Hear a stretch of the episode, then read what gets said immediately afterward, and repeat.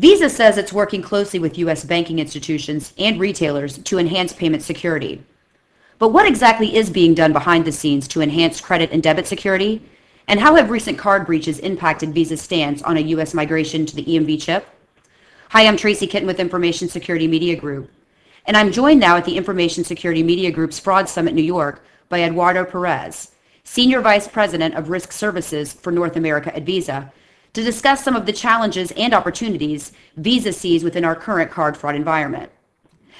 Eduardo, in the wake of the Target, Home Depot, and now Kmart breaches, card fraud, of course, is getting quite a bit of attention, and it's even getting attention from the president. In fact, last week, the president spearheaded a new initiative that aims at, and this is beginning in January, to convert all debit and credit cards affiliated with federal employee and benefits programs to EMV, as well as to convert all point of sale systems used in government offices to accept EMV chips.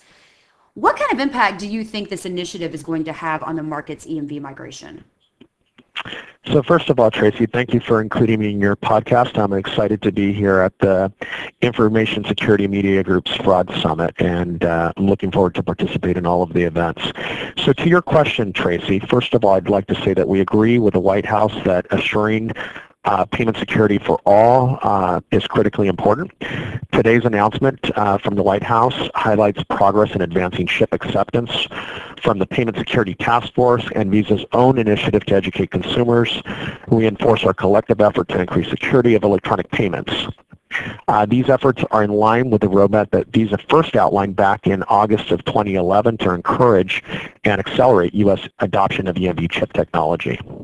So, Eduardo, was this initiative from the White House something that was anticipated by the industry? Had you been hearing about it before it was actually announced? Yes, Tracy. We heard a, a bit of buzz around the White House's potential executive order on this front. And again, we applaud the White House's effort to further promote EMV chip technology amongst government entities and agencies that accept payments. We believe that this will further support the further development of EMV chip adoption throughout the U.S. Uh, point of sale systems. So Eduardo, this is something that Visa and other card brands have been talking about for some time, and that's the liability shift date for EMV, which of course has been set for October 2015. What happens after this liability shift date? Visa and other card brands have traditionally instituted a counterfeit liability shift to promote and incent the deployment of EMV chip technology both by issuers in the form of issuing chip cards and in the form of incenting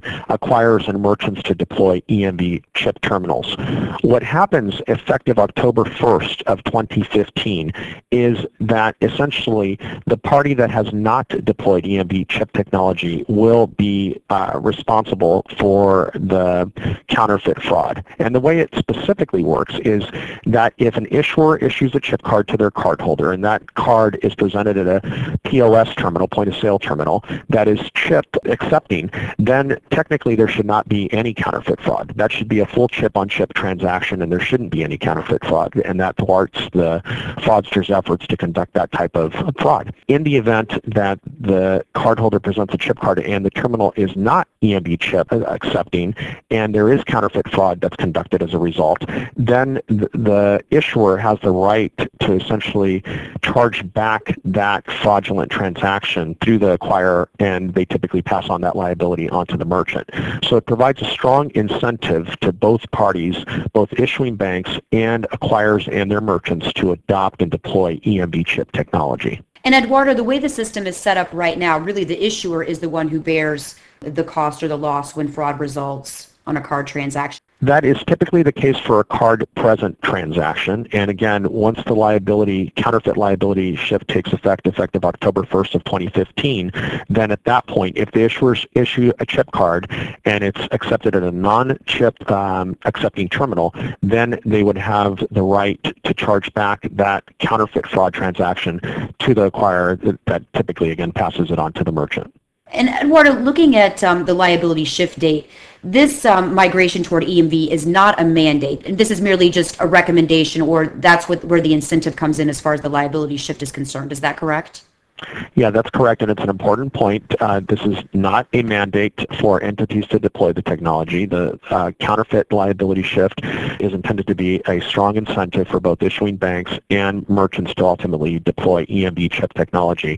And Tracy, as we've seen these same policies take effect in other markets around the world, it has certainly been an important incentive to help spur the adoption of the technology throughout the marketplace. Eduardo, can you tell us at all why it's not mandated, why this particular recommendation to move to EMV is more uh, putting incentives in place rather than mandating a change? As a payment network, Visa has typically not mandated specific uh, use of uh, single technologies. And that's because we realize that uh, both issuers and acquirers and merchants have many other mechanisms that they deploy to mitigate and prevent risk from occurring uh, related to payments. And so we believe, again, that the incentive that we've set by setting the counterfeit liability shift will ultimately spur the adoption, but it's not a requirement, and we typically do not set specific mandates for the use of a specific technology. Something that's come up quite a bit in this discussion surrounding EMV in the U.S. is that we could expect to see a migration of fraud from the card present environment to the card not present environment, which really begs the question, will EMV really have an impact on overall card fraud? What's your perspective?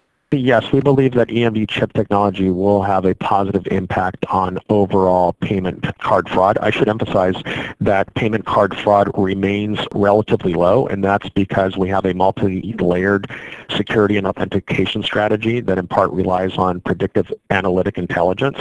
Uh, through that, we're able to identify and stop fraud before it ever happens, and as a result, we've been able to keep fraud rates low just to 6 cents out of every $100 transacted. So so we do expect to see some fraud migration, as we've seen in other markets that have adopted EMV chip technology.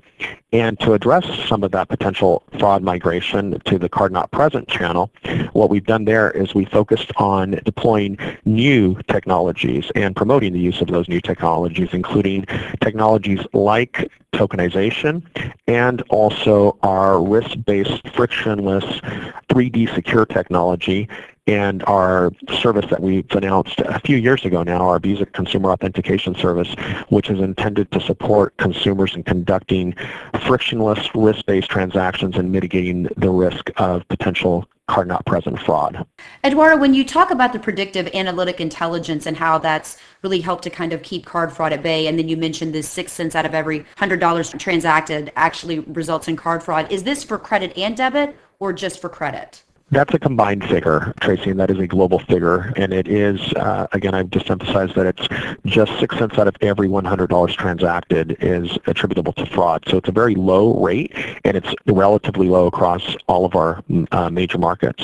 Eduardo, going back to the initiative that was announced by the White House last week, something that came out in that initiative is the fact that Visa is launching a new program aimed at educating consumers and merchants in the U.S. about chip technology as well as other secure technologies. And in fact, you've agreed to send experts out into the field over the course of the next year to help educate the public about what EMV and chip technology really means. Could you give us some background about the program and what the catalyst was? Yes, uh, Tracy. So soon consumers will start to receive and use new chip cards that their banks will issue them. And more than half of U.S. payment cards and merchant terminals will activate chip technology by the end of next year. So with this, this is one of the biggest technology changes to come in the U.S. over the last three decades uh, since we electronified uh, terminals and replaced the old ZipZap machines that some of your listeners may remember. So obviously awareness and education about this change uh, is going to be critical. Uh, while chip technology is easy to adapt, Two, consumers and merchants will be transacting differently. So for example, instead of swiping the card, the cardholder will insert it into a slot in the terminal, and that's going to take some a bit of training for both consumers and um, clerks to get used to. So as a result, uh, we obviously want to ensure everyone knows how to pay and accept using chip cards that are going to be coming to market over the course of the next years. So that's why Visa is conducting a national education push to provide consumers and merchants information they need to use and accept cards with ease.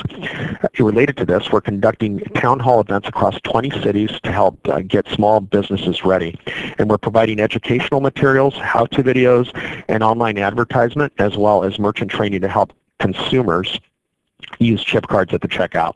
And we have a tremendous amount of uh, information on our website at visachip.com that will highlight many of the materials that I just mentioned uh, that can really help uh, both consumers and merchants get a better understanding of how chip technology works and how it's going to be used at the point of sale.